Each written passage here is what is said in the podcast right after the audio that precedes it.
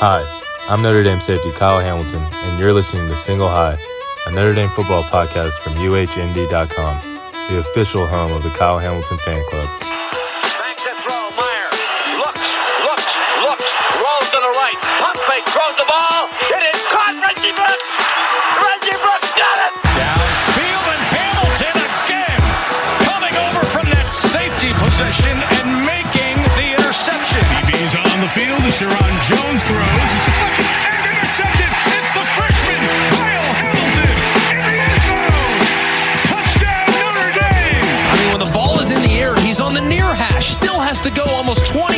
20 yards. Isfield down around the five yard line. The kick will come down, and Raghib will take it. Takes it at the 12, 15, 20, 25. He's at the 30. Afterburner's around. He's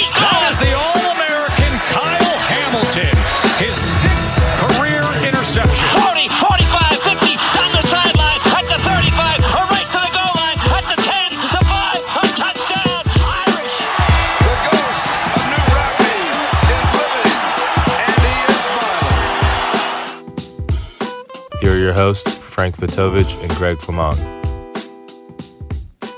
Welcome back to another edition of Single High, the Notre Dame football podcast from UHND.com. After a little brief hiatus, took a week off. You have uh, Frank Vitovitch here as one of your hosts, co-hosts of the uh, of the pod for the next hour so. As always, I'm joined by the president of the Kyle Hamilton Fan Club and video analyst, blogger at Irish Sports Daily as well, Mr. Greg Flammang. Greg, how are we doing tonight, man? It's been uh, it's been a little while.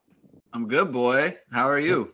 I'm good. Uh, I'm good. I am fully recovered from a hellacious week of work last week, which is why uh, which is why we did not have a chance to pod uh, last week. Which, based on some of the questions that uh, that we got, Greg, this is kind of uh, it's it's a kind of funny funny scenario as to uh, last Thursday. I probably you know work subsided by Thursday, and I was like.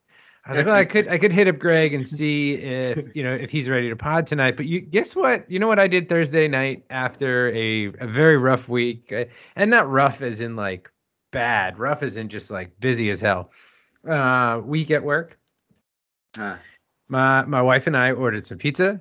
Okay. We split a bottle of wine and we watched Encanto, which Oh, is okay. just funny because there's a there is an Encanto related question that we got from our fans. Uh, so I was like, that is what I did, folks, last Thursday. I needed to I needed to unwind after uh after a busy week, and I have zero regrets. But here we are. Here we are. We are back.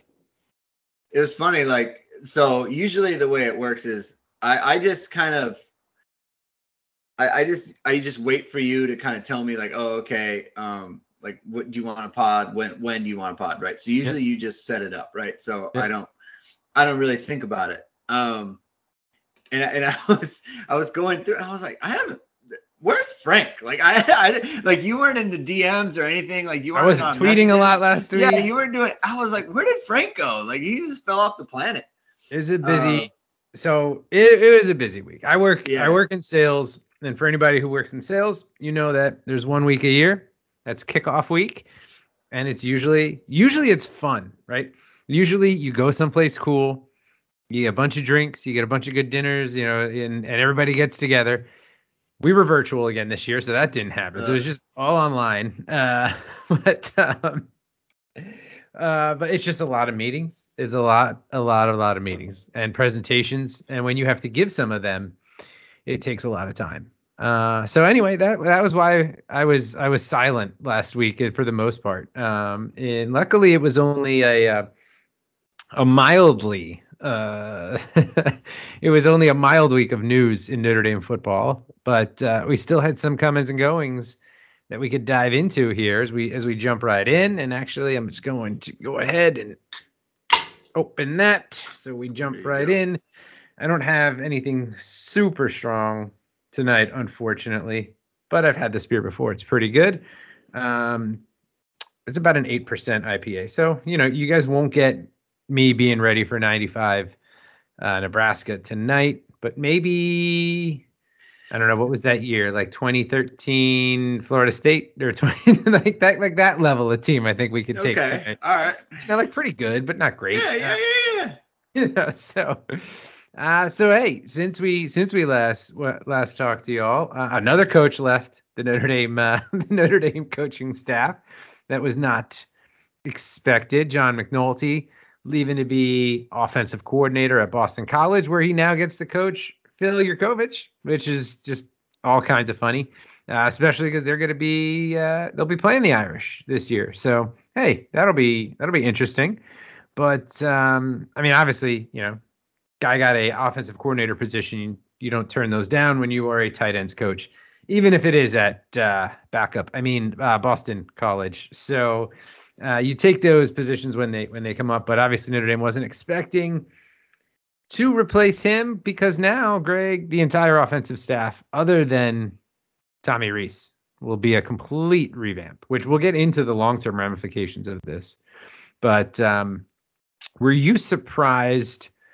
Not that McNulty left, because I think as soon as we all saw like, oh, he's getting OC offered, why would he not, right? Right. But were right. you surprised at how quick Notre Dame reacted, given some of the other openings that that that have been on the staff, and that we already have a unofficial replacement for McNulty, Uh, yes, I was surprised. as was I. Um, just because you, you would think it would take a couple more days, right? Um, Mhm.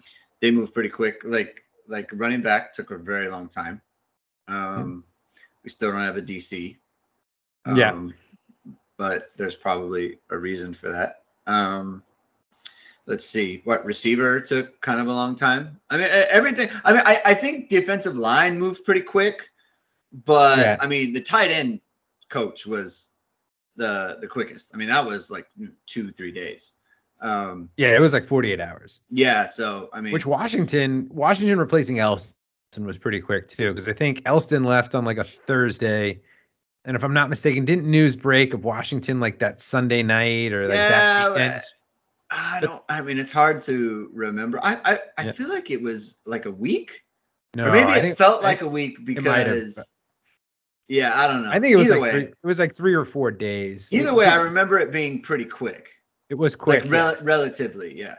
Yeah. So you think about it though too, like I mean, um, you know, Parker's got um, Gerard Parker, uh, unofficial new tight ends coach, since you know we don't these things take weeks. Um, hell, McNulty got offered the the Boston College OC position on like Tuesday and was officially introduced Wednesday.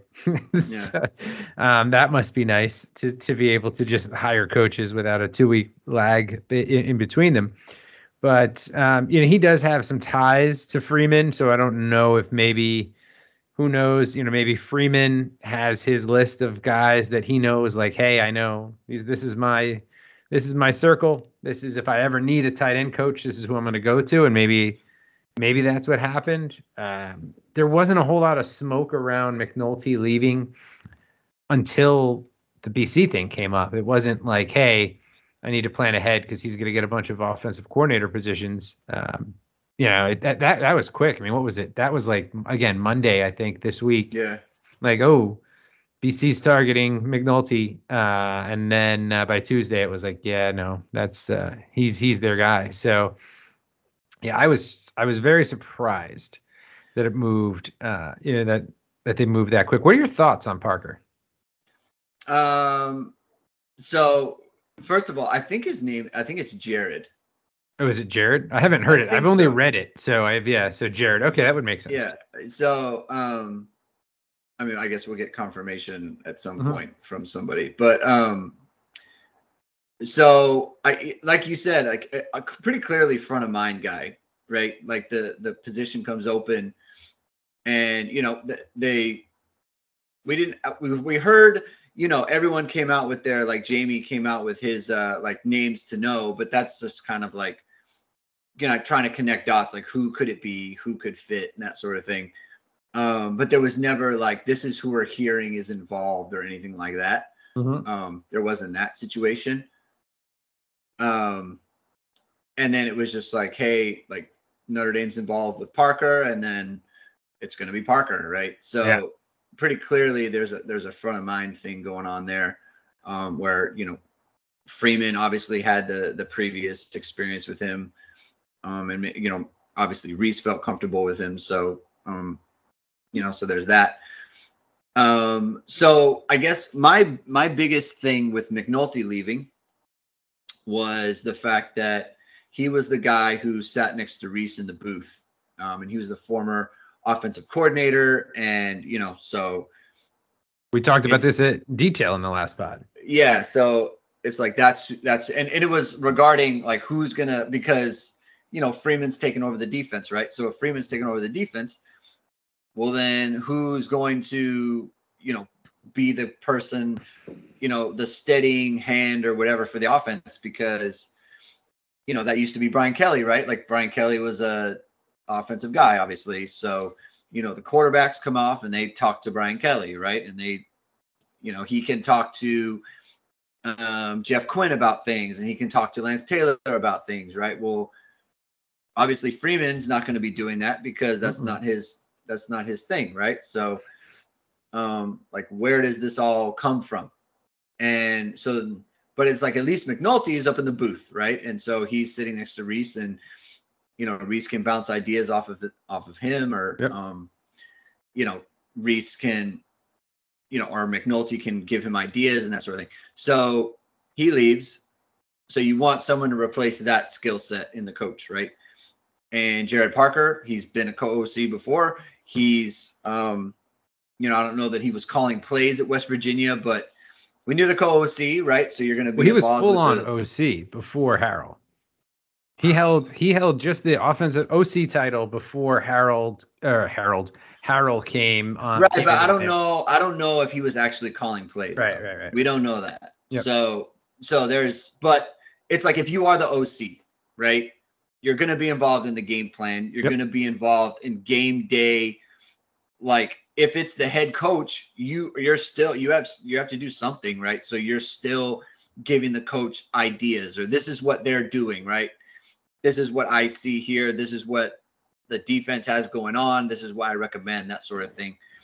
Um, and so that's what he can do for Reese on that front. Um, so I think that's a pretty, I, I think that's a pretty big um, kind of thing that he has going for him, where he has value on the Notre Dame staff. Um, he's been a tight end coach before. He's been a wide receiver coach. Um, I personally don't, I, I don't have any concerns about going from wide receiver to tight end. Yep. And if anything, it's a benefit because Notre Dame splits out their tight ends all the time Yeah. right? So they're always having tight ends in the slot, always have tight ends split out wide. Um, obviously, Michael Mayer, he he's unattached a ton, right? So Mhm. if uh, if you know Parker can, you know, kind of give him tips on how to get out of press or get in and out of breaks or how to run a certain route from a wide out position, he can do that. So um, Hey, we I almost have as many wide receiver coaches as returning wide receivers now. exactly. So so you have you have I think that's a good benefit situation. He was a recruiting coordinator. That's the Um, one. Yeah. So so there's the recruiting piece. That's now Um, two former recruiting coordinators on staff because Mason Right. had recruiting coordinator experience too. You got to replace Elston. Uh, Elston was rec- recruiting coordinator, so that's that's open. We don't know who's going to fill that yet. right. So, So so there's that, and then you know, um, does Reese does Reese come out of the booth? no, You don't no think so? No, he likes to be up there. Yeah. Clearly, I mean, he likes to be up there, but he also wants to be a head coach too. And if if anything, if anything, I think it would be Parker who came out of the booth and was on the field. Hmm. Um, but I mean, because you know, maybe there's someone else on the staff. but to like your point, you need somebody on the field that can manage the offense. Right. So maybe maybe it's Parker, maybe it's McCullough. You know, uh, McCullough, he's he's which been around. talked about. Right, right. So David running backs the run, running backs coach. Yeah. So he's been around, right? Like he was there for he won a Super Bowl with uh, the Kansas City Chiefs. Yeah. Um, so he's been, uh, you know, in the highest pressure True. moments you can be in, right? So Is that a lot to ask though of a new coach who's just forming the relationships with the players to be the one who's on the field with them, managing that, man, man, managing the the offensive game day operation? well, I mean, Yeah, but at the same time, like someone has to do it because Yeah. they're all new, right? Yeah, so, exactly. So That's it has to be somebody. So, um, you know, we'll see how that and works. It's not gonna be Harry, right? Because we know Harry's gonna be like, Yeah, Harry's gonna. Well, I mean, he's guys. he's got the line right. Like he has five guys that he needs to manage just on that front, right? So but just in It's- general, it's- offensive line is like a different thing. It's like I don't. whole- Yeah, like maybe I don't want him like talking to the backs or something. You know, like maybe I don't want him. Maybe I don't want him uh, talking to Tyler Buchner when he comes no, off the field. yeah, so. exactly. okay. Let's go back to new running backs coach. Um, So uh, Deland McCullough, because one, anybody listening, if you have not yet read his adoption story on ESPN, uh, I think it was Sarah Spain had written the article years ago, right? At this Yeah. point, Yeah. I'm not even going to mention any details of it. I thought I was like, should I put something up on UHND? Like, oh man, new running backs coach. I was like, no, that will not do it. Will not do it justice. Look it up, read it. Absolutely ridiculous. It sounds like the plot of a movie your wife makes you make that you go, that never would happen. And then you watch it's this, but this is real. That is his story, and that's all I'll say because I don't want to give it away. It's amazing. So so I sent I sent a synopsis to my uh a bunch of my high school buddies who don't follow um Mhm. you know Notre Dame or college football closely. I just sent like the synopsis to them. And one of them was like, "Wow, that's amazing." And the other one was like, "No, it's bullshit." No, that didn't happen. He's like, I, Exactly. he's like, I'm telling you, he's like, that didn't happen. Like, someone is lying. There's something to it. Yeah. And I was like, you know, I'm telling It's you, this is how it went. It, it's And, it's uh, it's the lifetime movie that you're like, God, there's no way this would ever happen in real life. This is not, Yeah. there's no way this could happen.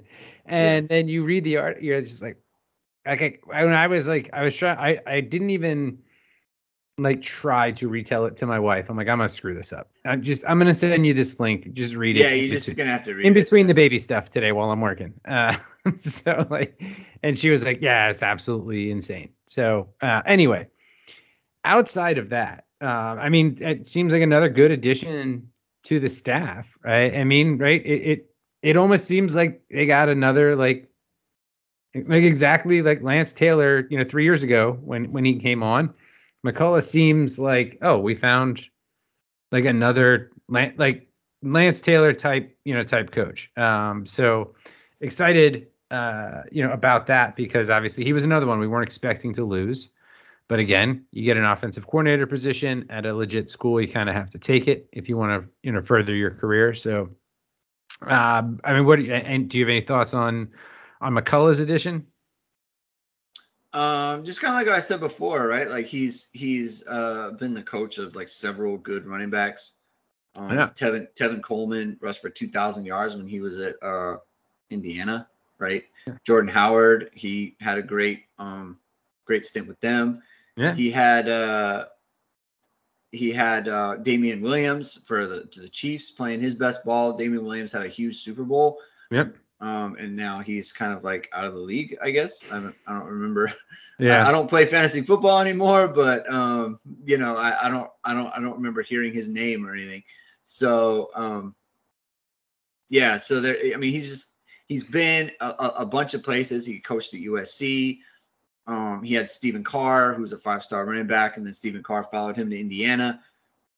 Um, so yeah, he's uh, he's been in a lot of big time programs. He's got a lot of big time production from his running backs, and and you know obviously there's the recruiting piece, right? Where so he did a really good job at USC. Uh, Coach Ronald Jones over there Yeah. um, in 2016, 2017. So you know, and and again, like to me, I, it's a big deal that he's you know coached in a Super Bowl, and then you know they were the Super Bowl winners, and he was around that he was around that operation at Kansas City when you're talking about some of the best offensive minds in college, in football period. So um yeah, good addition, known as a big time recruiter. So let's go. Yeah, also has like an army of children who are all Division One athletes, uh, all Division One football players too. Uh, but uh, I know that was a, a lot of uh, Notre Dame fans immediately were like, "Well, are they, are they just all coming to Notre Dame?" And so so far they've all said they're sticking at Indiana. But uh, and I know his youngest son is actually a, a well, I don't know if it's youngest son, but his youngest son in relation to college football recruiting at this point Mhm. is uh, he is a four star. He's a four star corner. Uh, and whether or not Notre Dame tries to get into the mix now, we'll see. But uh, the other two are at Indiana, uh, and I've you know kind of tweeted out like, "Hey, Indiana's home" or something. I don't know. Uh, you know those those kind of like, "Hey, I'm staying here." Indicated they'll be at Indiana at least for next season. Correct. But one was also, I mean, if I'm if I'm understanding, because God, the transfer rules are complicated these days now in some ti- in some ways. But if you're a mid-year enrollee, I don't believe you can just transfer right away. If you're a mid-year enrollee, I think you have to wait. I think that's like the one scenario in which you have to wait. But I could be incorrect. You in mean that. as a fre- as like a because he's a freshman? Like- 2022. yeah, I think Yeah, yeah, mid-year enrollee. I don't think you can just like transfer immediately. yeah. So Yeah, I'm not sure. I think because I remember reading it. Uh, I think it was actually in relation to uh, it was it was on an Indiana site uh, when uh, when the McCullough news broke. So that could be incorrect. But um, anyway, uh, we'll see. Uh, you know, if any if any ultimately do matriculate at Notre Dame because it seems like roster numbers are still still fluid. You know, n- another player entered the portal this week, JoJo Johnson, um, which is unfortunate. You know, he lost his entire freshman year to injury and is now, uh, you know, in the uh, in the portal. There was some hoping maybe he could move to receiver, so that's obviously you know out the window now at this point. But um, I think unofficially, based on my tracker, I think we're at like 84 scholarships. But again, some of them are like you know who is and who isn't going to be going on scholarship. Um, because I know there's some question as to some of like the walk-ons, you know, are there scholarships for this year, next year, and and, and whatnot, and that doesn't take into account Tariq Bracy, who we don't know yet if he's coming back. I think if Bracy comes back, we're at 85. But I'm pretty still sure he is. I mean, it. I think he'd be at least be going through spring ball. I mean, he's still on campus, right? It's Yeah. So we'll see. so. But uh, anyway, uh, so yeah, well, I mean, we, we don't know if any of them will, uh, any of McCullough's, uh, you know, sons will, will will end up following him. But let's go back for a second to just this entire turnover now of the offensive staff, because you know when when Freeman. Uh, you know, was named head coach, and you know what was that? Again, I'm trying to think. That was like a was that Wednesday? The Wednesday after, maybe. I think it was. I think it was the Wednesday after. Wednesday or Thursday? I think it was the Wednesday, if I'm Yeah. not mistaken, that uh, the Wednesday after Brian Kelly left in the middle of the night, found a Cajun accent and went to Baton Rouge. uh, you know that that Wednesday was the night that is going to go down as like the the the most fun Notre Dame Twitter night of all time. Where well, unless we ever win a Natty, you know, in the age of Twitter. But that night was just so much fun. Where it was just like everyone's back, everyone's back. No one's following BK. Like, uh, and none of the ones that um, none of the coaches that uh, were not retained have followed BK, which means he didn't want them either.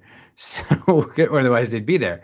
But um, the whole thing that we, you know, we thought was there was going to be a lot of continuity. You know, you thought like, oh, the entire offensive staff outside of Del Alexander and Jeff Quinn, who both, you know, where we, we, we perceive, you know, at least at this point to have upgraded from, we're all going to be back. And now none of them are. It's and it's just Tommy, which it's good that, you know, if you're going to bring one back, it's good that it's Tommy because he, you know, he, it's his offense essentially. So you don't have to now have an entire new offense, but it's a lot of turnover. Um, and even if you look on the defensive side of the ball, we thought that you know there'd be a new DC, uh, but that would that was really it. But then you know Elston left as well, so now you have you know another new position coach, uh, you know over uh, you know o- over there coming in, uh, you know now Washington, which again we think could be at least on a recruiting front, it could be an upgrade. We don't know, you know, if he's going to be able to do all the things that Elston did because Elston was a damn good coach, but yeah. it's a lot of turnover. Um, and I know actually, I think when we when we set this up, you said you wanted to hear my take on this first. Now that I'm now that I'm setting the question up for, for you, I think mm-hmm. you wanted to hear my take on it first, or and then you would respond because I well, like just that. how do you feel about it, right? Like how do you how do you you know? I mean, It right? doesn't- Like we, we thought we thought we were gonna keep mostly everyone, and now we're losing mostly everyone. So yeah. how do you how do you process that? Like, do you does it change the way you feel about kind of the whole thing? No, I don't think it does. Um, Okay. because I mean, I don't, I don't, because you, you still have, essentially, when you look at this, you're still going to have the defense that Notre Dame was running. You'll you'll have a new flavor of it, but it'll still basically be the same defense uh, from Yeah. what we're what we're hearing. You're gonna have the same offense, uh, you know, because it's still going to be Tommy's, you know, to, to, Tommy's offense. You still got Matt Balis returning, Mhm. which you know they've diff, you know uh, termed the the minister of culture, so to speak, for the you know for the program. So I think you still have enough other pieces remaining that it's not it's not a total you know revamp.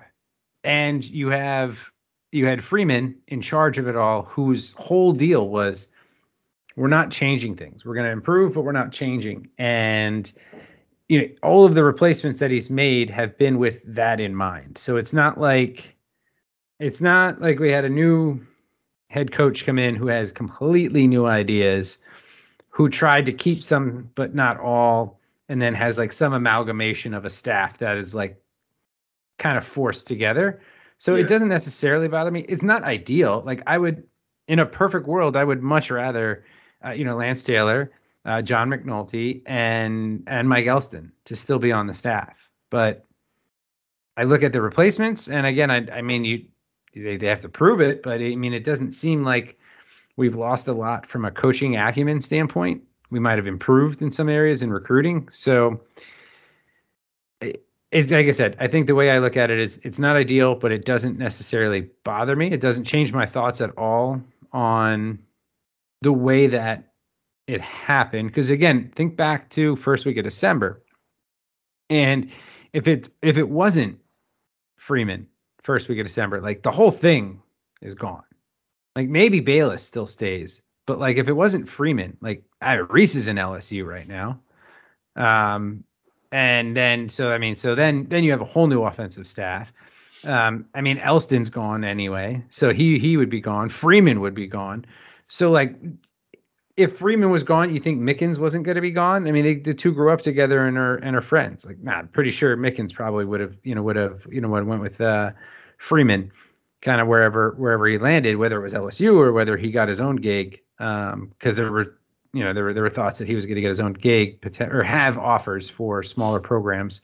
Uh, you know this uh, this offseason. So then what are you left with? Like, I mean, is, was was O'Leary going to stick around and be like, hey guys, I'm I'm still here too? No. So if I, it doesn't change my mind as to how things went, because imagine that scenario. Where you, th- you think Notre Dame has the number six recruiting class in the country right now?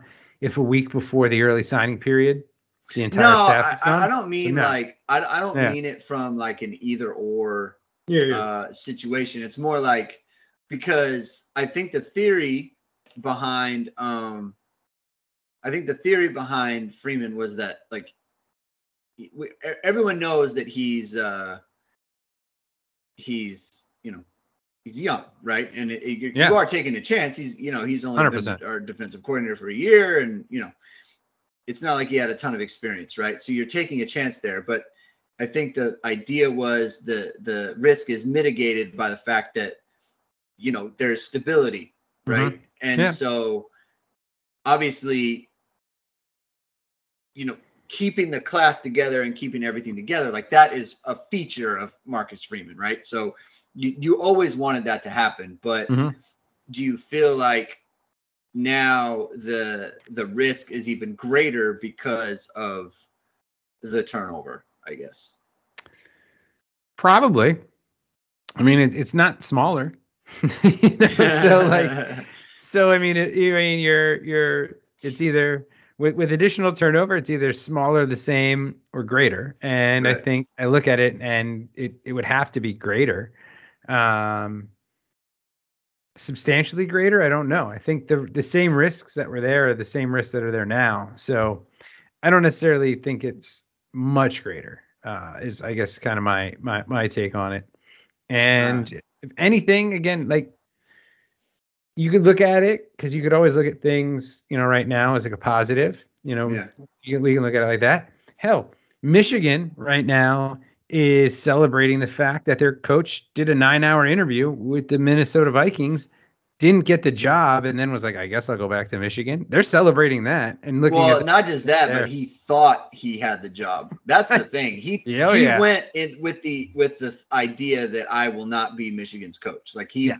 He went to take it, and they weren't offering it. yeah, yeah. So and they're they're they're just, they're spinning that as positive. So you can always look at things as positive, as is what I'm getting at. and uh, so I mean, but if you want to try to find positives too, it's like, well, you know, Freeman, Freeman in in a lot of ways. I mean that that you could have looked at the the previous scenario and been like a lot is forced on Freeman as a and as you know as a head coach and like you know most head most guys who get you know promoted to be head coach or you know or um you get or, or, or brand new head coaches they get to build their own staff. So in a lot of ways it was like freeman wasn't going to get to do that.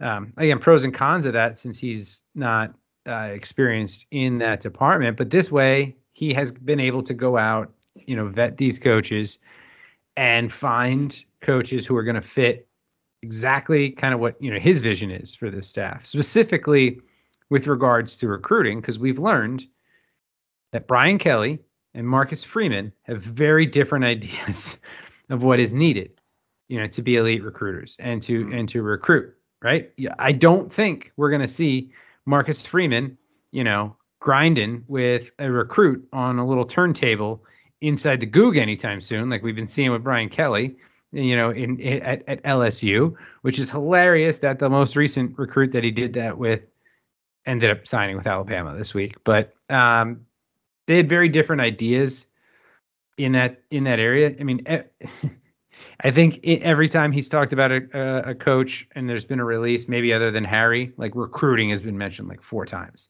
Yeah. right? He's brought in two replacements now that have had recruiting experience. That's going to be a much bigger focus, you know, of this staff. You now got like a staff almost like entirely of like under 40, under 40 year olds um, who are who are going to be uh, you know out on the recruiting trail, which is very different than a staff of older, maybe established coaches who are like, I don't need to be on the I don't need to be doing these these crazy hours anymore. So there's a lot of positive ways to look at it too.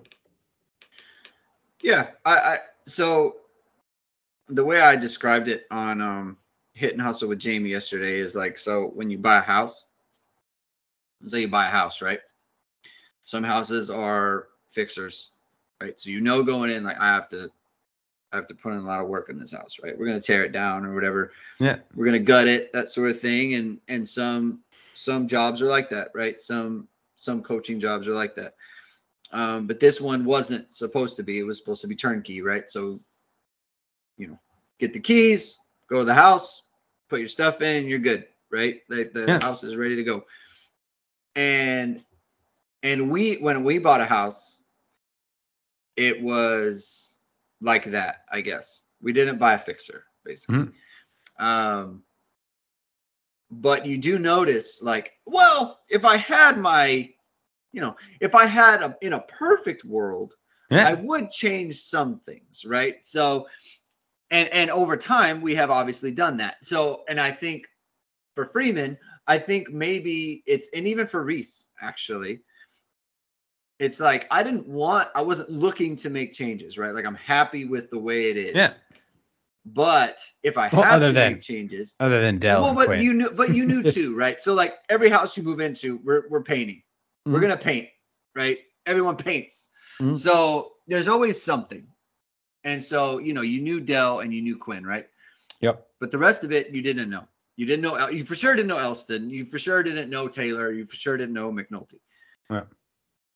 So I, I think in that vein, in that sense, like you look at it and you say, okay, I wasn't looking to make changes, but since I have to make a change, this is how I think we can improve these specific positions. Yeah. And so you still have the base of it. It's like you said, we still have the defense we were going to be running. We still have the offense we were going to be running with the people we expected to be running those things. And Balis with the strength program, right? So the engine of the whole thing is still intact. So and all the players that you wanted back. Right, Exactly. So you still have those things. And so I only look at the changes as like, look, it was an opportunity for them to to say, okay, this is how we can improve on the positions that we had. You know, we have a deficiency maybe in this area. Let's fix it with this coach. So that's how I look at it. I, Yeah. you know, obviously it we know what we're getting with those other coaches and we know they're good coaches, Yeah. right? Um so They hopefully weren't. They, they, didn't hire them off the street. They all had, Right. you know. so hopefully the things they were good at, they Notre Dame continues to be good at. And hopefully wherever they were looking to make an upgrade, they did. Obviously that will that will bear out, you know, as things get going, but there's no obvious you know, hole where you think, "Oh, like I don't know about this," right? So Yeah, yeah. And I mean, I think if anything too, like early returns on some of the replacements has been very, very positive. Like, and, and I haven't seen a single negative thing written yet about uh, you know Chansi Stuckey. Everything has been like making an impact already. Um, Yeah. I mean, he's still got to get I don't know, like 18 receivers in this class uh, based on based on the numbers, but uh, yeah, and Al, Al Washington too, another one that has just been like that's a good hire. I mean, he he's is, the good rep, yeah. yeah, he is. Um, if, if anything, like I said, might be able to elevate that, elevate some of the recruiting uh, that maybe was good, but maybe not necessarily elite. So we got a lot of questions too. Um, so we can start diving into some of those. Anything else though, like specifically that you wanna you want you want to chat through here on staff? Um, there hasn't been a ton of roster movement other than the one, like I said, the one transfer. Um, nothing, no, no. Tra- well, actually, I, we've added like 18 specialists um, Yeah. as well, um, which is kind of interesting. Like Brian, uh, you know, Mason coming in and really like adding in some competition, if nothing else. Um, so Yeah. that could be that could be interesting. Uh, you know, to uh, just just to see how it uh, see how it plays out. But no, uh, I say I say we do the questions. all right, so we've uh, some of these have already been. Uh, let's see. Some of these have already we've already covered in in somewhat detail. So let's see. Let's open this up. all right. So. Uh, bah, bah, bah, bah. Okay. So uh, here's one because we talked about the coaching staff. Um, Chris Jenkins, who sends us questions every week. So thank you. Uh, well, I guess not last week since we didn't do it, but that's my bad. So Every thank show. you, Chris. every show, every show says with all the new coaching hires and changes, do you have any concerns with anything like age, experience, etc.? What are your thoughts? I have some thoughts on this actually. Okay, go go. So I don't necessarily have thought. I don't necessarily, uh, yeah, have concerns about age, uh, you know, and, and, and experience and things like that. Uh, you know, on on this staff, I will say, if I was looking at this, and I was thinking about this yesterday when I saw this question last night, is there is some what's the right word? How do I word this here? There's there's some value in having some coaches on your staff who you know are just position coaches, who are going to be happy to be position coaches, who you can envision kind of just being there for like a long time. And I think the one concern I have is not necessarily, you know, regarding an experience or the age. It's more is a young staff. Seems like it's a staff that has some aspirations outside of just, you know, being a position coach. So my only concern is that is going to be long-term continuity Hmm. of a staff like this, where it's a lot of young coaches who you read some of the interviews, you read some of the things, it's like, oh well, you know, this is a great job for them for their ultimate goal of being an OC or a DC and then being a head coach. And it's like, whoa, okay. You get like an entire staff of that, and it's going to be, or no, I'm saying it's going to be, but potentially, is it something like, well, you know, are we going to be replacing three or four coaches every offseason when you only hire, you know, kind of those kind of like young up and coming coaches? That's my only concern with it. I'm not necessarily concerned that like they're young. Yeah, I, I, I, think there's maybe something to that. I mean, it was just like, look, okay, so I think you could count on O'Leary being around for a bit. I think Yeah. you could count on Mickens being around for a bit. I think Stuckey, I, I mean, I think he would be around for a bit. Just so yeah, he's I mean he's a he's a newer coach, yeah. right, newer. Um, I mean he's Harry. I think this is Harry's last job. Harry for sure. Like he, yeah, he's not going anywhere. But that's the thing is like Um, how long, how much long? You don't we don't know how much longer he wants to coach. But like I, I mean, he, I, I, I think I assume he wants to coach Blake Fisher for the duration at least, um, yeah. and Joe Alt. So Yeah. that's probably exciting for him. Um, you know, but yeah, like Rees, Rees is. I mean, I'd be happy to get two years out of him, to be honest with you. honestly, um, exactly. Yeah, so two years out of Rees. Um, I don't know what McCullough is looking to do. I know Parker's probably he he probably wants to call plays himself somewhere. Um, but I, I don't know. Like I, I also think like what it's it's kind of a tough balance because what I mean it was like who's the DC gonna be too? Like what who what is that person? What what are their aspirations, right? Um, right.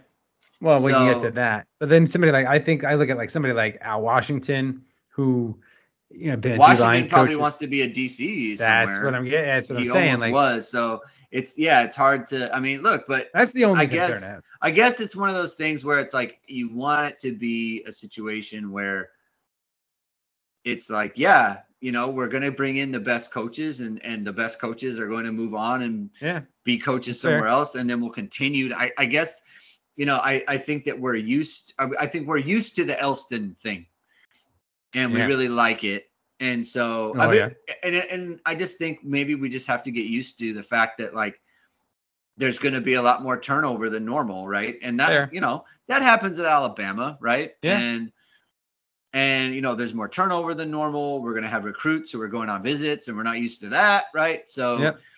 we just got to get. Uh, maybe we got to get used to those things, and, and you know, I guess the the the way to look at it is our coaches aren't getting poached around if they're not having good seasons. So. Also true. I don't think it's necessarily bad. You know, when when yeah, when it yeah. happens. It's just it's just weird. Like we're not used to that. exactly.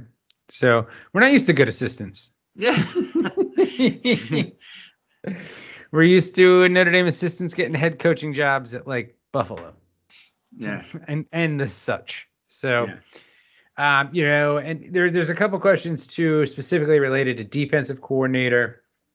Uh, Chris actually had a follow up when I when I reposted this today or retweeted it today. Um, but I mean, there there was a few questions on defensive coordinator. Uh, so his question regarding that was just, do you think Golden is the the DC and they're just waiting to announce? Uh, I, I again, this is no inside knowledge whatsoever. But if it's not gold, like if they, all I will say is like if it's not golden, and there's not some sort of like you know handshake, gentleman's agreement, whatever the hell you want to call it, and we are literally just waiting this long just to interview him not knowing that he's definitely going to accept i that's that i will say is a tactical mistake because there's other teams looking for defensive coordinators right now Yeah. and I think Al Golden would potentially be a really good fit on this staff. He's a guy who I do think if Notre Dame lands him, that's like a 10 year, you know, potential type assistant. Cause I think, you know, he's had his stints as a head coach, probably past that. You know, he's now a position coach in the NFL. So going to be a DC at Notre Dame is like a, you know, is a step back up. And that could be seen as like a, you know, a great kind of final stop for him because I think he's like 52. So anyway, if it's not though, like I mean, like I said, good good fit. I could see it, it but also not just like the oh my god, greatest defensive coordinator possibly ever. We're willing to wait it out and possibly miss out on other candidates. So we'll do that. I don't think he's that. So that's that that that's my take on it is just that like if we're just waiting this long and I mean, because look at the, the Rams had two of their coordinators like interview for head coaching jobs like the Monday after they won the NFC Championship Yeah. and advanced to the Super Bowl. So like that's there. That precedent is there. So that that that's just my take on it. Um, so I, for the sake of like just again us there not being any smoke anywhere else, I hope it's him. Yeah, I, I don't know where they are in the process with anybody else. Yeah. So we've kind of heard the names of other people, but like have they interviewed anybody? Like, have where are they in, in the process? Yeah. Have they interviewed Al Golden, like in some capacity? Um, you have to think yes, because again, like you said, what are we? What's the like? And then there's a pretty obvious holdup, right? They're still in the playoffs, and Yeah. you know now fair. it's Thursday, and they're gonna start. Like me and Jamie were talking about this yesterday. Like the Super Bowl, th- their prep is gonna start ramping up, like for real now. So Yeah, yeah. it's like if you're doing that, then you know obviously he's not going to come in now. If he was going to No. do anything, it would have been like been Monday, Monday, Tuesday. Tuesday. Yeah. yeah. So he obviously didn't, or maybe he did, but um, you know nothing came of it, or they're going to talk again later. So I don't know. I I I have to think that Freeman is. I don't know if I want to use the word confident. Like just he thinks that's where the direction's going to go, Yeah. and so that's what we're doing. Um, I, I mean, for the, I just don't like. I I don't want to even think that like again that it, that uh, that they're putting all of the eggs in in one basket like that without that confidence. Is Right. kind of like I I just don't want to think that that's what's happening. I mean, Because it's, there's I think it's something possible that like they haven't talked to him in some way. They, Exactly. There's, other some- there's other good candidates out there that could come in for this job that like you have to move on if you don't have some sort of assurance or very very very high level of confidence. Like right. and again, no inside knowledge there. That is just looking at this and knowing that I've never seen anything quite like this at, at Notre Dame, at least. Um, you know, in in covering this team for 20 years on UHND, like there's never been an opening this long where you're just like, I- it's not there's just, no names, where there's no not, name, there's it's not that. It's not. It, it's the names. It's like we don't know where they are in the process. Yeah. That's the thing. I mean, for this me. position has been open now for what are we looking at? Two months. Almost. Yeah. Because Freeman was officially named probably like, I don't know, the 5th or 6th of December. So you're looking at this position being open for two months. So I think it's got to be. But I mean, we'll see. I mean, if if after the Super Bowl, I mean, we're laughing at Michigan right now, but after the Super Bowl, if Al Golden's like, "Nah, I'm staying," then we're like, "What were we doing?" that's, what, that's what we're going to be saying, and then Michigan fans can make fun of us, and it's the circle of circle of college football life. Uh, but um, uh, let's see what else we got here, question wise. Um, all right, we're gonna go to our friend uh, Oscar, gone in uh, at gone in uh, in 2059. Uh, so I mean, he asked why the delay as a defensive coordinator. I think we kind of touched on that. We Yeah. kind of think it's because of Golden. Uh, thoughts on Al Washington? I think we covered that, you know, last pod and this one. But I am huge fan. I said all the early returns sound phenomenal. yeah, I'm pretty. I'm pretty fired up about him. Yeah, I'm I am pumped. Uh, I think the only again the only concern is like is he going to get a DC job in the next like next cycle, which possibly because it seems like he's going to come in and just like it already seems like he's doing really well on the recruiting trail, kind of like Freeman did last year, Yeah. where it's like he's just coming in like, no, we're going after the five star. What are you guys? Why why are you going after these developmental guys that we're going to have to wait three years before they can play? Let's go after the ones that we think can play next year. Yeah. Um, and he's just kind of coming in with that kind of mentality, which is great. Um, so all right, this one I I think this is this is probably for Greg because I don't I don't watch the uh, the football as much as uh, as I think Greg does, but was the U.S. men's uh, soccer team extra dumb for playing that frozen uh, World Cup qualifier? I don't. What are they doing? Like what? What? Like I, I honestly have no idea because I don't watch it. So so they played uh Honduras yesterday in uh in Minnesota. yeah, I saw In the tweets. out- you guys were all going off. Outdoor uh outdoor, you know, field stadium.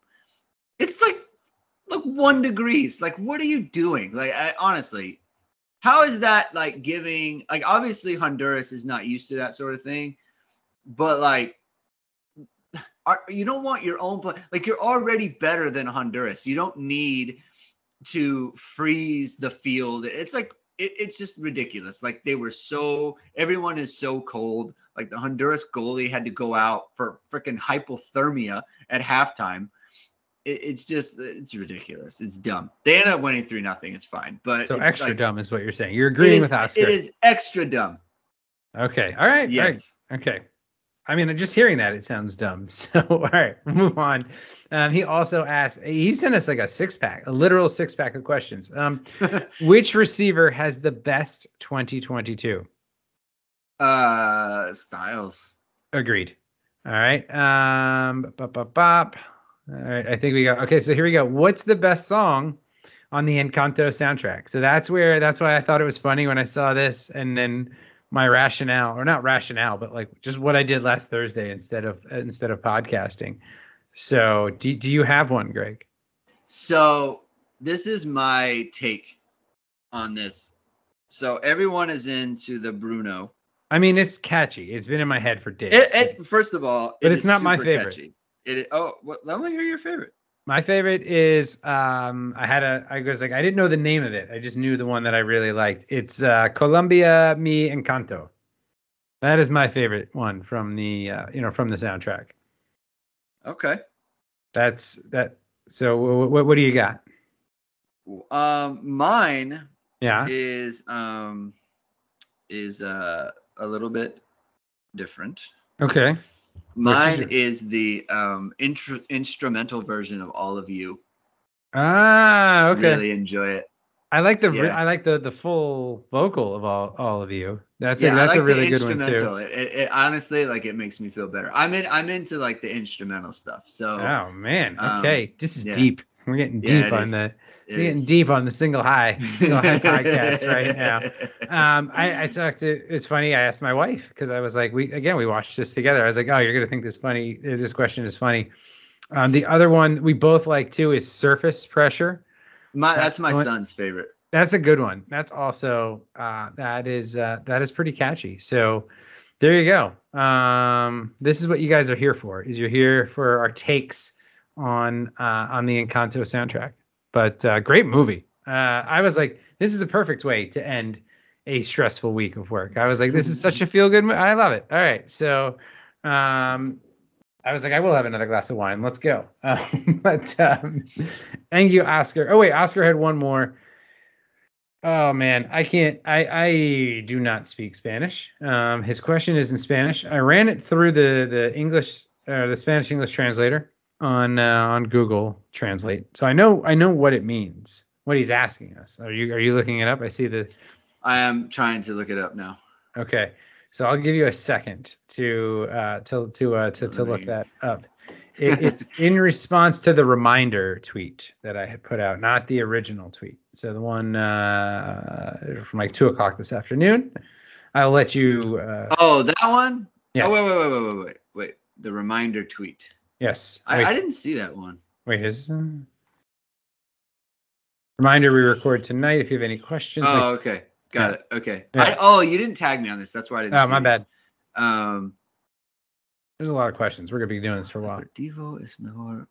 Um, appetizer for the Super Yeah, I knew it. I The I, best appetizer.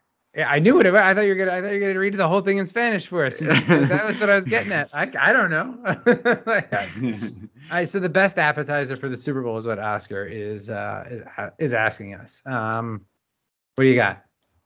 So, um,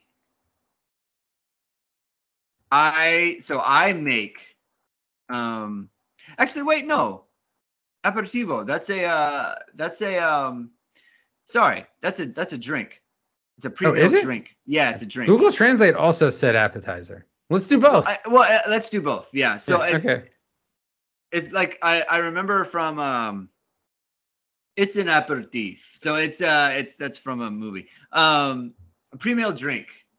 I, look, I am always um I'm I intrigued. Am always I don't I don't know about like these kinds of drinks. I always want a margarita first. Oh, Okay. Yeah, I always want that. okay, salt or no salt? Uh, salt. Okay. All right. All right. Well, I mean, you know, mine's going to be because it's always going to be a. Uh, I mean, it's always going to be a beer of sorts. Uh, a Super Bowl beer is probably like a mid-range IPA because the Super Bowl is super long, so I can't go I can't go super strong early, uh, you know, for the Super Bowl or even throughout because then I just fall asleep. But um, you know, like a good mid-range, uh, you know, like a six or six to seven percent uh, I uh, alcohol IPA would be uh, would be ideal for for the Super Bowl. But what do you got for appetizer? Appetizer. So I make um artichoke dip.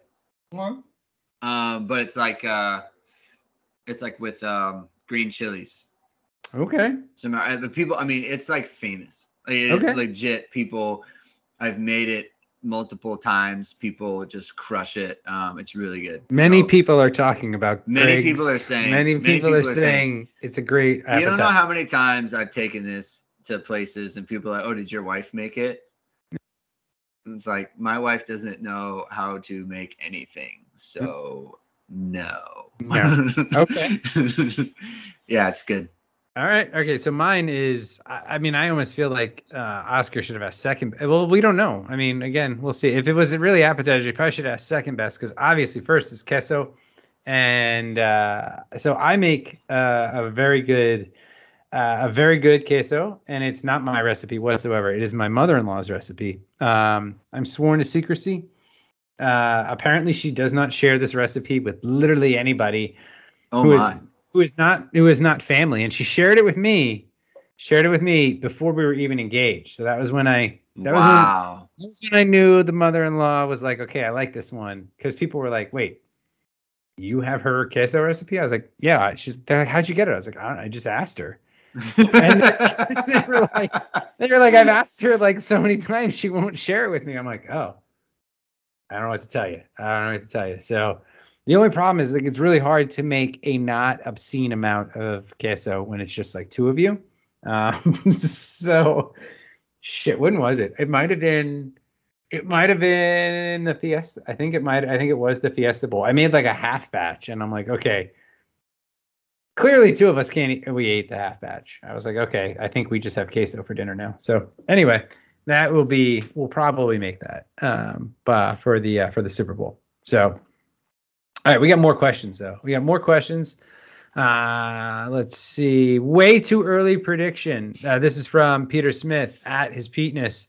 Way too early prediction, uh, but over under 10 wins for Notre Dame next year. Also, thoughts on OSU fans. So I'm assuming he means uh, Ohio State, not Oklahoma State, because we're not playing Oklahoma State again unless we've Mhm. seen in a bowl. Over under 10 wins. Um, It's tough. it's just, I mean, 10's a good number. I would say over. Over. Just because I want to. You want it to be, yeah. There's so, much unknown. I'm just gonna. I mean, 10 is the push. side of 10 yeah, 10 10 is is the- the push. Yeah. Ten is the obvious push. Yeah. So, oof. I mean, there are a lot of unknowns. There's unknown. I, I again, I also want it to be over, but I think if I were to, ugh, I don't want to say under because then that that puts it in the universe. But Right. uh, I, I'm not. I'm not. I'm not saying three losses. So No. I'm saying you're giving me over under. I'm gonna say over. I mean, exactly. I think if you told me what is more likely, three losses or one loss, I would say one loss is more likely than three because I don't think they're going to lose three games. Yeah. So now if he put it at nine and a half, it'd be over. Easy. Yeah, Uh, yeah, it'd yeah, be over sure. easy. So, um, but um, all right, let's see. We got one from Nick at Big Bake NDFI says, I know there's been a ton of recruiting talks and you guys have broken them down. Uh, you guys have broken them down. Uh, so it's just a for fun one.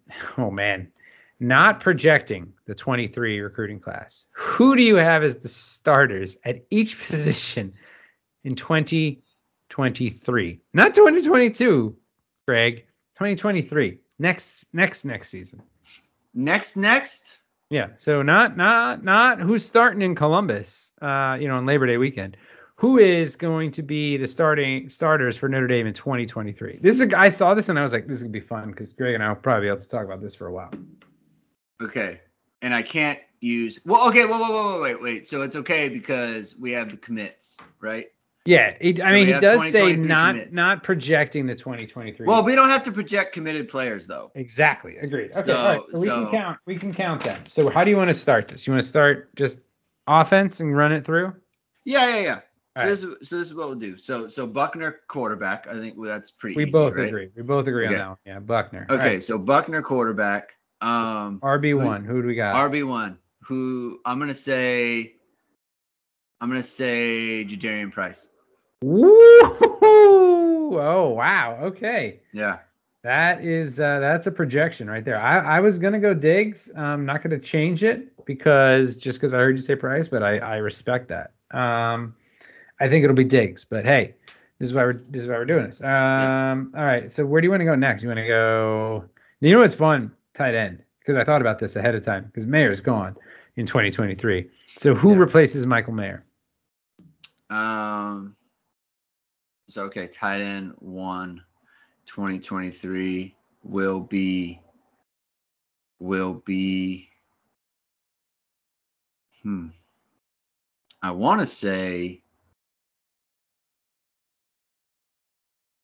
I want to say Raridon, But the knee, right? but the knee situation. Yep. Um, That was actually, my I'm, thought. I'm, I'm, I'm gonna just say Raridon. Let's say Raridon. Okay. I thought believe about in- the same. I believe. I believe in the talent. I'm going Evans as just the starter. I think Okay. Raridon, I think Raridon plays a lot, but I think uh, I think Evans will be the starter. All right, so let's do let's just run through. Assuming there's three wide receivers starting, who would your three be in 2023? All right, so Styles. Obviously, I'll say Styles. Um, Merritt Tobias, Styles, Tobias, and Colzie. Yep, that's same. Yeah. And I think it's an interesting mix. Like they're gonna have to figure out. I mean, in in that trio, you you probably have to play Styles in the slot. But I think Styles will have the versatility to play inside outside, as you've said before. Yeah, So- he'll be all he'll be all over the place. So in that scenario, this is not related to the question, but now I'm kind of just curious as your take.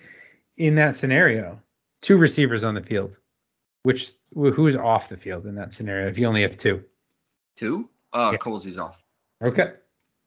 I mean, to be I, like honestly, I'll bet you it's Styles, Tobias, and like transfer. That could be. Yeah. Okay. All right. There we go. Let's go O line. I mean, the offensive tackles are easy. So Yeah. do we have to name them? Uh, if you want, I'll say, I'll say, I'll say, uh, I'll just go left to right. So Alt, Kristofic, center will be. so Kristofic is interesting, but okay, good. okay, I, I just think he'll win the job. So I don't think win. I, I wasn't thinking that. I'm thinking he comes back and he starts in 2022. He's going to have an NFL decision to make. I don't think so. Two year starter? Yeah, oh, it'll yeah. be a decision. No, no, because last year, no, he he. I'm not saying he's going. He'll want the third year. He'll Yeah. want the third year. So it's going to be all Kristofic. Center will be. Oh, man, that's kind of hard. Kristofic could be center too, by the way. I don't. I don't think so. I. I mm, who do I want to be center? I heard like there's been good things about um Coogan Coogan, yeah. they like play center. Coogan. Um, Ashton Craig, I don't think. I honestly, all right, I'm gonna say. Hmm. I'm gonna say Coogan, Okay. right guard Spindler, right tackle Fisher. That's what I'll say. Okay. All right, so I'll probably go similar. I think Kristofic could play center. Um, because what I think that allows you to do is Harry's coming in, he's going to probably readdress things. I think there's probably going to be some position moves.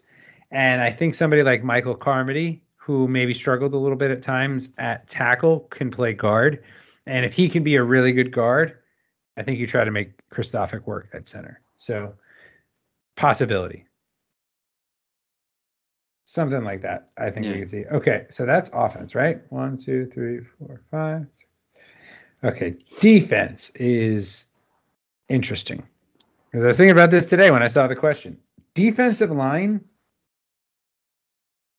is very interesting It- to project it- in this is 2023 this is because like super hard, yeah. because Foskey is gone. I, don't know. I don't Well- know where like who's gonna be playing where on the Yeah. line. So this is why it's a great question. Thank you, Nick. All right. So But it's like it's just we're dealing with such like information. I know that that's why have. it's fun. This is why it's a podcast. um. All right. let me think. I mean, are we both assuming in this scenario? Both Ademilolas are gone. Well, we know Oh yeah, they're both gone. Jason Jason out of eligibility. Justin, I believe, would have one year left because he redshirted plus the 2020 COVID year. So he, I believe, would have one year left. In theory, could come back in 2023 if he wanted to, but that'd be a sixth year. Um, and Foskey obviously gone. So go ahead. All right. So okay, let's just say like strong end will be Mills. Mhm. Let's say Viper is Botelho. Um, the three tech or the one tech is gonna be.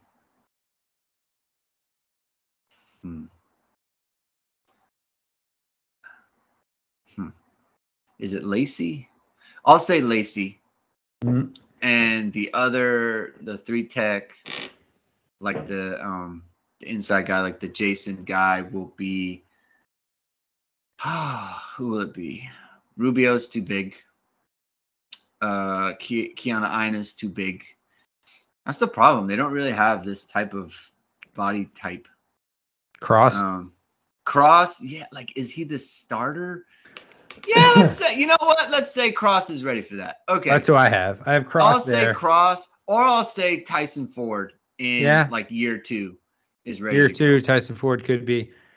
So I'm, I'm similar with you, what you got there. I, although I think I, I don't know. I don't know that Botelho stays at Viper long term. Um, we'll see what they do with him. I don't think he's gonna be there next year. So So um, I do think Keon Keeley, if he signs, because we can count the commits, we said, uh, could be the starting Viper in 2023. he could. He is Notre Dame just does not have somebody like him, and he's already. Uh, I mean, he's already got the build. So, all right. So I'm gonna put him there. What do you got, linebacker? Uh, linebacker. All right, Mike is um. Let's see. Mike will be Tui Halamaka. Ooh, okay. Actually, I think they're going to be all the sophomores. So, okay, Mike, Tui Halamaka. Do I think Marist has a good enough season next year? Is Marist going to have a good enough season to where he's out? That's the question. Um,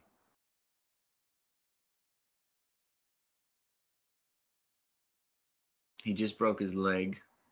I say yes. Okay, so okay, so Marist will be out. So I'll say Tuli Halamaka, um, Kollie will, and and Sneed Rover. Okay. I think Marist will will be back because I don't know. Well, we'll see. One year coming off the broken leg might be tough. So I'm gonna that again probably more hope than anything. But I would then have. I think they can get Kollie big enough to be Mike. We'll see. That again might be hope. they originally recruited him to be a rover, but uh, he was looking he was looking a little thick. Um, you know already this uh, this fall. So. I think he's definitely a buck or uh, potentially a Mike if he keeps uh, if he keeps growing. But Kollie, Marist, and Sneed. All right, secondary. CBs, who you got? This this is the Um, hardest because there's like 20 of them. There's 20 defensive backs, and like God knows who's going to be what. All right, so Jaden Mickey is one. Okay. I'll say Ben Morrison is two. And I'll say Watts. Actually, wait, wait, wait, wait, wait, wait, wait. No, no, no, no, no, no, no, no, no, no, No, no, Okay. no, no, no, no, no, not so Okay, fast, okay, my friends. Okay, Mickey one. Yeah. Mickey one. Morrison two. Henderson safety. And I'm gonna start him. I'll just say Peyton Bowen. Wow. second safety just because I want to. Okay. So that could be. So you're assuming Joseph is gone after one year. Yeah. Yeah, probably right. Um, hmm. corner is tough. There's so, like I said, there's so many of them. I still have hope for Philip Riley. Um, I think Barnes could fix could factor in somewhere. He was the one freshman that worked his way into the two deep for the Fiesta Bowl. So, but it is tough, man. Uh, so I will go mm, Morrison and Barnes. Just again, so we're a little different here. Morrison and Barnes at uh, at corner. Uh, I think Watts is going to stay. I think he'll be a starter by then. Um, I, I feel more confident about him being a starter than Henderson long term. Okay. Because he's so raw, and I think he flashed enough. So, and then I'll, I'll just say Henderson and Watts though. But um, Bowen, Bowen is a uh, is an interesting one. So we both had one freshman. Yeah. We're gonna look back at that and just laugh at ourselves. Um, yeah, it's uh, But hey, hey, that was a good question. I liked it. Made us think. Um, all right. So where are we at? Did I close this window? No. Okay. Um, dude, there's a lot of questions. Okay. So your boy, Michael Muto. What spring uh with spring around the corner, what early enrollee has you the most excited? Transfers count. transfers count. Um, hmm. Most excited.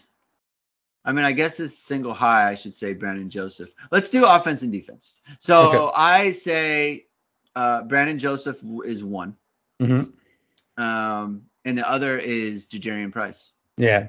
Okay. So Price is definitely mine on offense too. Um, I guess if I was going to say a non-safety, I would probably go with Jalen Sneed because he seems to be a physical freak. Um, and getting Jeremiah Owusu Koramoah comparisons. So uh, we love those. So we'll take that. Um, all right. Here's a fun one too. Adam Birch at Andy Birchy 13. Who is your comp for Buchner? Also, uh, do you think Notre Dame wins a championship? Um, if you truly believe that they will, let's go with the Buchner comp first. I was trying to think of it. This this is a tough one. Wait. Um. A comp for Tyler Buchner. Okay. I, so I've been thinking about this. I saw this one. I've been thinking about this. I don't like. I don't really have one. He. No one. No one is like his size. That's the and, thing. And no one is his like has his like throwing motion. Yeah. Um. He has like a strange throwing motion, so it's hard for me to to like com- compare him to anybody. Like his playing style, I guess, is most similar to Brandon. Um, okay. I was just thinking general quarterbacks, but yeah. But I, yeah, like I don't, I can't even think of a general quarterback. Like- so like- one. The off-platform stuff is like, I don't know, it just kind of like, I mean, Brandon tried to do that, he just wasn't very good at it. Um, yeah. So, oh, go ahead. No, one that came to me when I was looking at the, I was like looking at, at NFL quarterbacks, and I was like, damn it, kinda. Um, at least a younger. I don't know if I should put it even out in the universe, but a younger Carson Wentz. What? He's smaller. They're He's- nothing alike. What are you talking about? Wentz now is Carson, bigger. Me- Carson Wentz has like that long, like traditional throwing. Well, we're talking. I mean, if you're talking just throwing motion, I just mean in general of like can run, but not like run first, but can run. He. What are you talking about? He. They all they did was run with. But that's him. all because that's all they called for him. Like Right, but that's what I mean. Like no one would ever do that. look back at Wentz's college stuff, man. That that trust me, I watched too much of it. Um, and Wentz is now big and you know he's bigger and Wentz is slower. like he's listed 6'5". six five. That's the thing is I can't I couldn't find is like six one, six two six two. I know I couldn't find anybody that height. Um, that was one um, because I was trying to find the quarterbacks who can run, but are not like I don't know, not like I'm trying to think. He's not like Lamar Jackson runner. Yeah.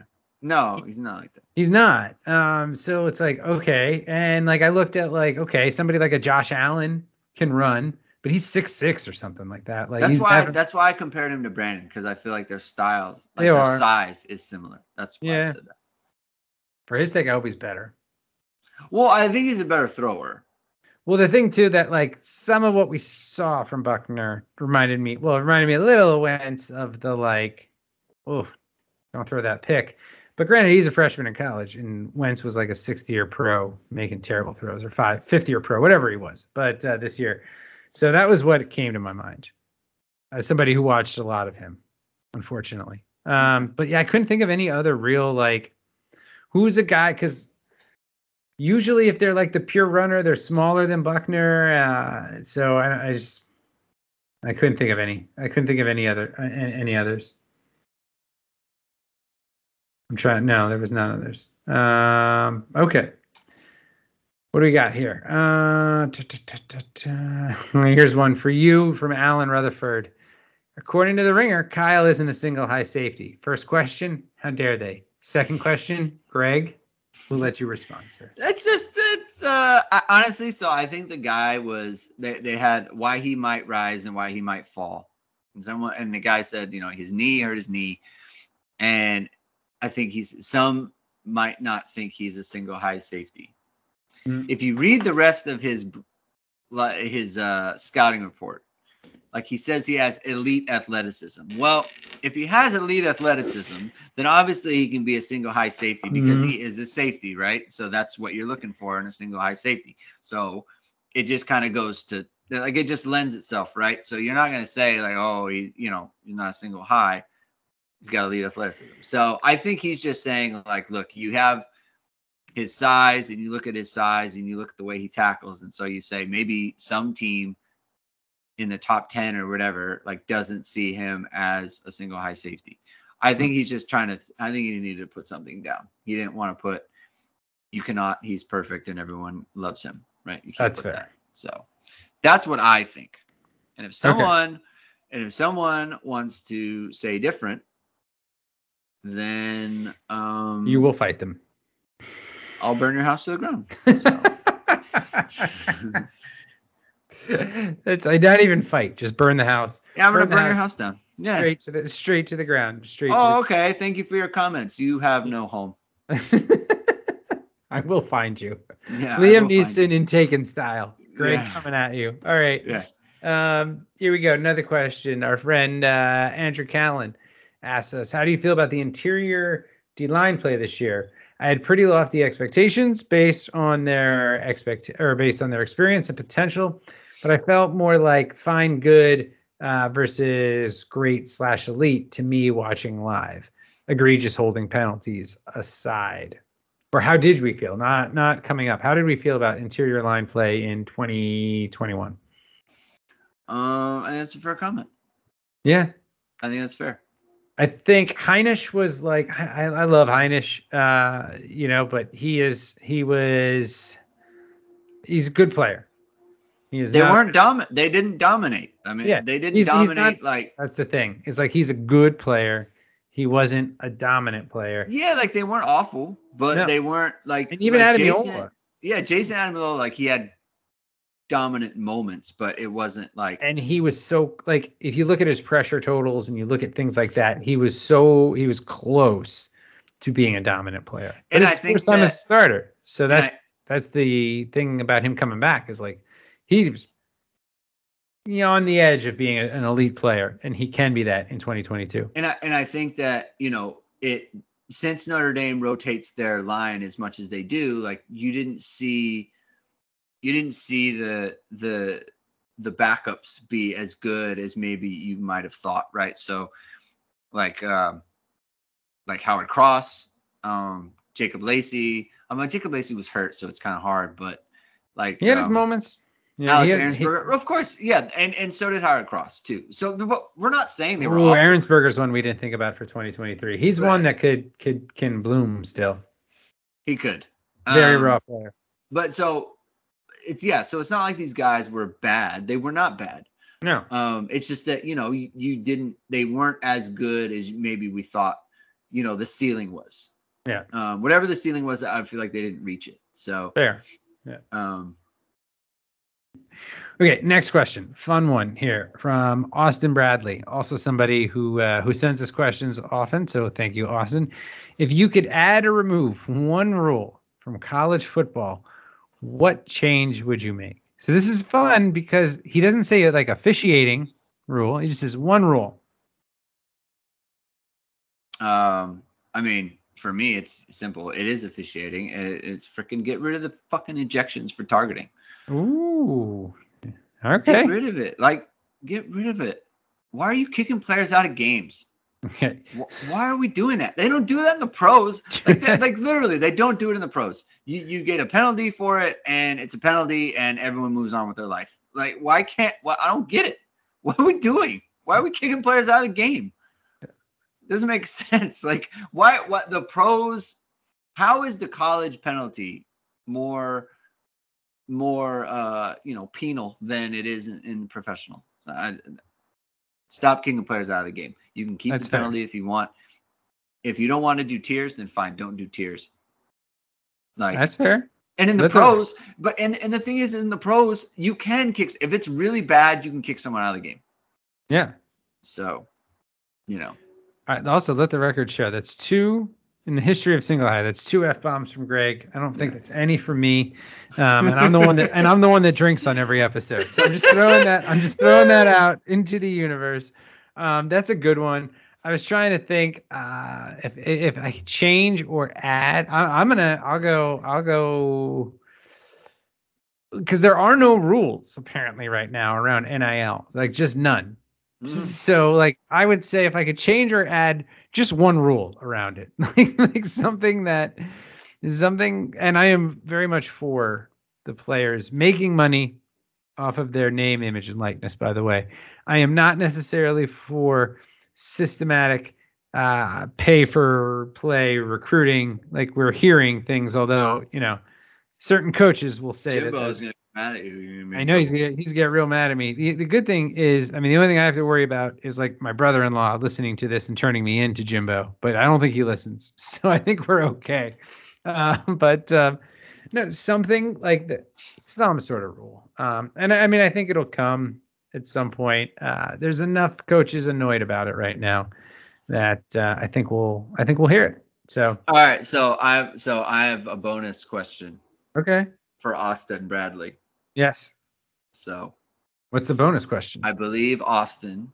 Yeah. It was, it's actually I'm stealing a question that Austin had from um, for the oh one foot down podcast. okay. He asked them in a pod, why is um, Kyren Williams good? And basically, like you saw, you know, EPA and all these other things, and it's like, is he really that good? Why? What makes him good? Why is he good? And so I'm going to answer that question because I I heard it and I thought, okay, I I, I will take the question as being um you know in good faith, not trolly type stuff. Yeah. Okay. So so the thing about Kyren is because you know you can look at his numbers and just look at them blanket and say like the numbers aren't that great, right? He averaged about five yards a carry, scored a lot of touchdowns, but you know EPA Well, also- and, and all these other things. I mean, I think Um, also with Kyren, it's like he's not super fast, he's not super big, so that either the measurables and, and things like that are not necessarily there with him. Right. So so here's the thing about Kyren is is and he didn't want to talk about intangibles either. So we're taking intangibles out of the equation. So so you look at what he can do, right? So he can hit the home run. And it's not that he just he can hit the home run. He can hit the home run in multiple ways, right? So you have the opening play against Clemson where the hole is there. He makes a move on the safety and goes basically untouched for the touchdown, right? Yep. 65 yard play, outruns the defense, right? So that's hitting a home run with good blocking. Then obviously you have the uh, the North Carolina situation where he goes 91 yards when the blocking is awful. There's nothing Terrible. there. And he just makes it happen on his own, outruns the defense, right? What other running back uh, in the last however long created a 91 yard play like that basically out of nothing? None. It hasn't happened. Not in Notre Dame anyway. None. Not at Notre Dame. All the long runs, it was like huge hole. Like you know, Right, huge hole. Adams. Uh, what was it? Wake Forest uh, in 2015. Right. It was Huge, yeah, huge hole. Huge hole when he was a freshman. There's there's, there's Dexter one guy at- there. Dexter at uh, you know Virginia Tech. It was like boom, made the cut. It was there. So Yeah, but. Dexter's untouched until he gets to the 80 yards down the field. exactly. Um, you have, you know, the the the long run against uh, Georgia Tech with CJ Prosise where he's untouched. Same. So it's like yeah, like we The parting of the Red hitters. Sea against USC with Josh Adams in 17 and then too. Same have thing. right, and then you have the 50 yard run against um against Purdue to ice that game, where that is a that is dual, basically a power run right up the middle out of you know 13 personnel, right? So it's like you you we are going heavy and we are running straight at at, at the defense. And he breaks a long run that way where he you know where he breaks a couple tackles you know cuts back inside. So he's breaking long runs out of multiple multiple different ways obviously we don't do we need to discuss the pass blocking situation Hmm. which Animal. which when you look at the Clemson game where he has 130 yards rushing, three touchdowns, and the most notable part of his game was the blocking aspect of it. So there's that. Then you have the receiving where you can split him out. You can put him in the slot. He's great on screens. He's great on, you know, traditional running back screens. He's great on um, you know the the wide screens where you bring them back inside you can bring him in the slot you can you can run out routes with him you can run slant routes with him you can run drag routes with him you can do all these different things um, you have the fact that he's an inside runner where he's got multiple goal line carries where he is finding space on the inside and basically reading out the play lowering his shoulder he knows when to lower the shoulder he knows when to bounce it um, you have the will, you have the want to, you have the tackle breaking ability, you have the juke ability in the open field. Like no Notre Dame back has the totality of his skill set in the la- like I can't even think of a player, right? Like who has all of everyone's best quality, right? So like Theo Riddick, right? He had jukes just like Kyren. He had the the the receiving skills just like Kyren, right? Reggie? Didn't have the home runs. Didn't have Reggie the home Brooks? runs. Reggie Brooks. Reggie Brooks Maybe. had the had the long runs, right? But where was Yeah. it as as a pass blocker? Where was that? Where was he as a pass catcher? Yeah. Right? Like he had the two point conversion, but like That's that- true. That wasn't, wasn't- that, that wasn't a, a. I mean, it was a different time, but the fact of the matter is, it's like he didn't have the pass blocking, he didn't have the pass Yeah. catching, you know, he didn't have the, he didn't have those things. He didn't have the inside running. Um, he had the home run ability, which is great, right? You know, that's great. Um, but he didn't have those other things. And so you look at Kyren, you can play him in any situation. Denson wasn't the home run guy. Not as much, no, yeah. He, he just didn't have that. Yeah. I'm Um, throwing, throwing some names out. Right. So And they're all like 20 years ago. So that gives you an idea. right. So like wh- 30 years ago. Yeah. So since then, you just don't have it. You just don't have it. So that's uh, so in summation, that's why he's good, and that's why he's everyone's favorite player. And then you factor in the fact that he's a warrior and he plays with joy and he raises the game of everyone around. And then you put him and you take him out against Oklahoma State in the Fiesta Bowl, and there's no running game whatsoever because they don't have him. So that's why I that's can't believe that got you more fired up than the Kyle Hamilton question. because the Kyle Hamilton is like In the words no one, of no one asked why is Kyle Hamilton good? Like no one asked that. But, that's true. That is true. I mean, I, I, just to add, and I'll, I'll be brief because Greg did a very good uh, uh, thesis. I almost, honestly, I almost did like a whole live show with Hit and Hustle based on this. Should. So, You should I'll, I'll watch. Um, but anyway, I will say, in my summation of, of why Kyren is so good, is because he consistently takes, and, and this doesn't sound like fan, like flashy and doesn't sound you know sexy or whatever. Like when it's like it's not because they're not 80 yard runs. He consistently takes uh, runs that a normal running back would get stuffed or get a yard or get two yards and turns them into four and five and six yard gains. And it doesn't sound like it's He like okay. need the blocking. Yeah, it's like, but it, even when you hear that, you're like, oh, okay. But it's like, yeah, but when you do that consistently and you are consistently turning gains that should be two yards into four yards and five yards, one, not only is it moving the sticks, it demoralizes a defense where you're just, I can't, I can't tackle this guy. And that's what Kyren brings to, uh, to an offense. But um, we got a couple more questions and it's after midnight here on the East Coast. So we gotta get, we're going to get through them. Drew Brennan at Drew Brennan 77. Are you guys hearing any rumblings around what Notre Dame is doing on the NIL front uh, to compete with other schools? They just hired a couple staffers. Exactly. Um, So there's that. Uh, they, Yeah, they, they, they they made a couple hires in that area.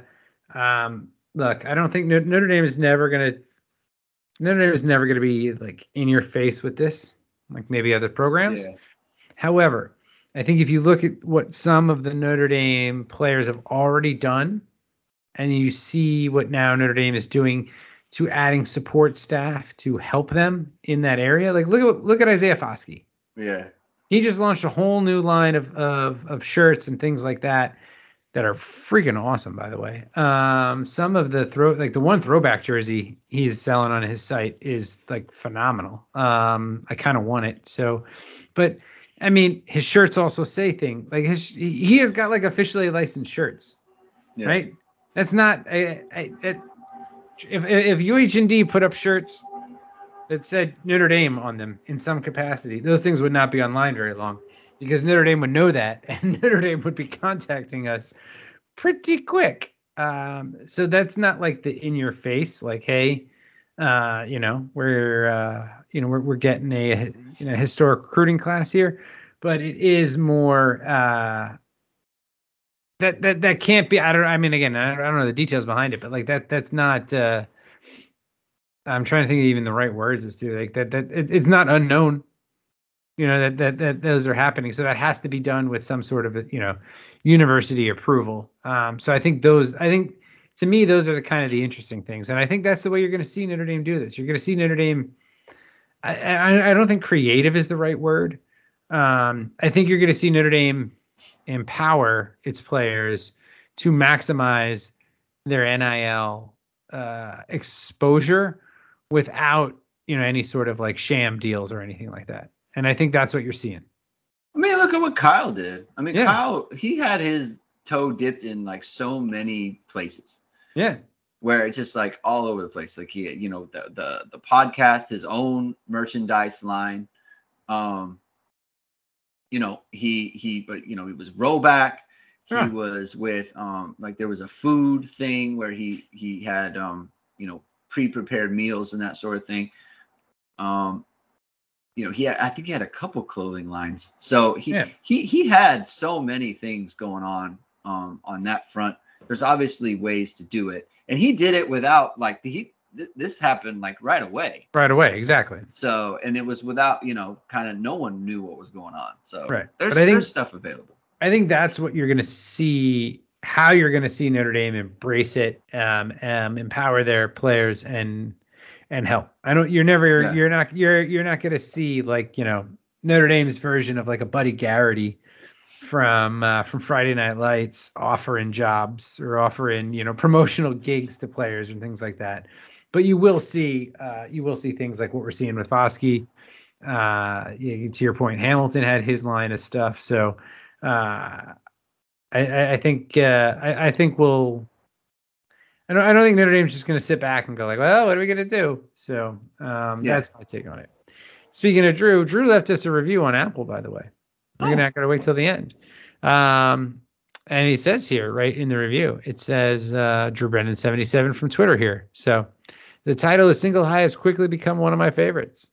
So he says that uh, Drew Brennan 77 from Twitter here in review for you guys. Really like your Single High Notre Dame football podcast, and uh, And as I listen to a lot of different Notre Dame uh, football podcasts, yours has, uh, in a very short period of time, become one of the best on Notre Dame football.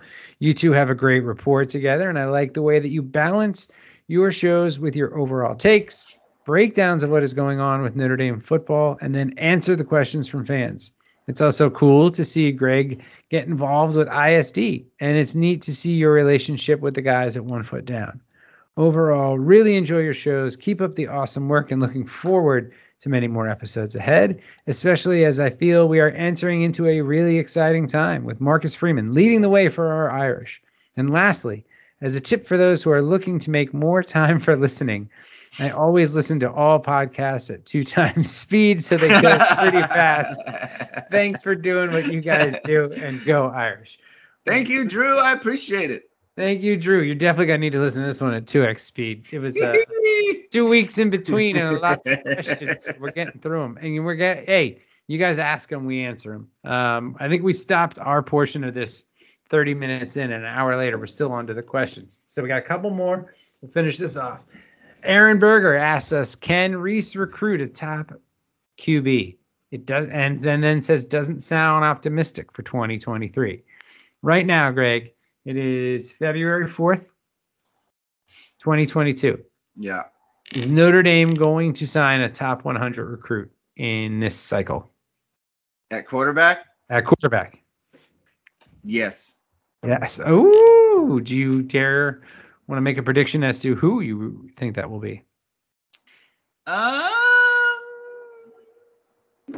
you know, I I just um, I'm just gonna I'm just gonna put the feelers out that that uh, he's gonna make it happen with Dante Moore. That's who I think as well. I'm gonna go yes. And again, maybe this is projection and just hope.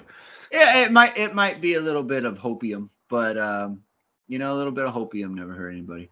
at this time of year. Um, dude, but the thing with the thing with Moore is that we're not going up against LSU, Alabama, A and M, and Yeah. going up against Michigan and Michigan State and some others. So I I got to think that we got that, that that's the that's the chance there. So I hope so. Um, because this recruiting class this year does feel very much like quarterback's going to make or break it. It's it's it's a year you got to get an elite quarterback. So we'll see. All right, we got fine wine time coming in. Um, it says can't wait. Um, after I had said we're recording, and it said after the great hit and hustle session on Tyler Buchner. What do you expect out of Tyler at the Horseshoe? Um, 600 yards, five touchdowns. I expect greatness. You know, that's uh, that's what we're coming for. Um, you know, it's hard to say, man. Eh, It why, why don't we uh, why don't we uh, why don't we kind of revisit that? Let's let's keep that in mind because we have so much to um, you know, kind of get through, right? We have to get through spring. We have to see, you know, what receivers he's got available, what the weapons are, how everything's kind of coming together. Like there's so many variables involved There are. to kind of decide what we're going to see from Buchner. Um, so, so hang in there with that. I, I will say at a high level, I expect highs and lows. That's uh, Okay. I- it's uh, yeah. Anytime you got, he's he's played a little, but he hasn't played a lot. He's going to be. I mean, he played at Virginia Tech, which is somewhat hostile, but not what he's going to experience at the Horseshoe. So, uh, I think you're going to see some great plays, but I think we'll. I think you'll you'll you'll have some moments too where you're like, "Ugh, first time starting quarterback, um, because he will be. So that's my take on uh, on Buchner here. I think we got one more question, and then we could uh, wrap this up. John Fitter asks, "Have USC fans embraced their team's heel turn? Uh, you know, love the talk about how they are a top ten team with no offensive line or defensive line. Skill positions have never been their problem." Yeah, you know, I, I think so. Honestly, I think uh, just from talking to Michael, I think that he's excited just to be kind of relevant again. Yep. Um, which is fine, right? Yep. Um, there is no USC. There's only Oklahoma West or or Sooner Cal Yep. is what we're calling them. So Yes. um, you know, that's fine. Yeah, So, I- yeah, I- I, I, I think it's just like, look, whatever. It's gonna be fun. It's kind of an LA thing anyway, just to kind of, you know, just a free agency kind of grab. So It's true. Speaking of, what were your thoughts on Lincoln Riley, the man who who tr- trailblazed for Brian Kelly leaving a, a, successful program for uh, for another for a downtrodden um, you know six uh, you know a big time program, but um, leaving a leaving Oklahoma the way that he did. Stealing, you know, trying to steal recruits, getting transfers from Oklahoma, he basically did everything that we were worried Brian Kelly was going to do to Notre Dame. You know, he took the good staff, he took the good players, he took the good recruits, and then on signing day goes, you know what? We gotta, there's got to be guardrails on this transfer portal because it's getting out of control. It's like, yeah, dude, you're the problem. you, like what you just did is like the quintessential problem with the entire transfer portal. And for him to just be like, well, we got to do something about this. What, what what was your thoughts on that? I mean, obviously, like I think I think uh Ashton said it right. I think Ashton said it right in that like I think the message is good, but the person saying giving it is uh is not. So Yeah. it's just kind of like it needs to come from someone else. And uh, the thing with Lincoln Riley is like the man is is a is a is a menace and he is he is a maniac. He goes out there I know where this is going. I can't wait. he he continues to wear he continues to wear his Oklahoma Jordans and he he wore them off the plane when he was hired and he continues to wear them while taking photo why are you wearing the shoes of your former school all the time he is a maniac Maybe they're comfortable. he I don't know. is a, I'm I'm sure they are, but you know what? They give you shoes at USC. Like you, this is maniac behavior, Frank, and and I agree. I think that I think the NCAA needs to investigate. The man is not safe. He is a menace. It is maniac behavior. My goodness. it's it's just it blew my mind when I saw it yesterday. I'm like, look, all right, Lincoln, you wanna you wanna you wanna say like, hey, I don't like what I had to do, but I had to do it because these are the rules, and we should probably close them off because I shouldn't have been able. To. That's not what he said. He was just like, this is somebody should stop this, right? This is this is not good. you know, it's like, yeah, dude, like you literally just did all the bad things, right? You did what every school is worried about. You left your school, you went to another school, and then you just got a bunch of like transfers and like got all the best players from your old school that you that you wanted. And it's like that's the worst one of the worst things about the portal right now is like that is that that that's possible that a team could just up and lose its star players because the coach leaves. And it's like well now that i'm here like we should close this because i don't want this to happen to me. I don't want my my players to be able to uh to transfer out. And it's just like dude come on. Come on. It's ridiculous. The jordans notwithstanding. But anyway. Yeah. if anything else, I mean, hey, I I mean, it's easy to hate USC. And he just was like, well, here's a little fuel to your fire, Notre Dame fans. I'll just give you guys a little, little, little extra coming into, uh, you know, coming into, coming into this year. But um, yeah, that was just, that was, that was utterly, utterly ridiculous. So I don't know. All right, we are at time here, I think, sir. We've been chatting for a while. It's late. I'm gonna have to get to bed here.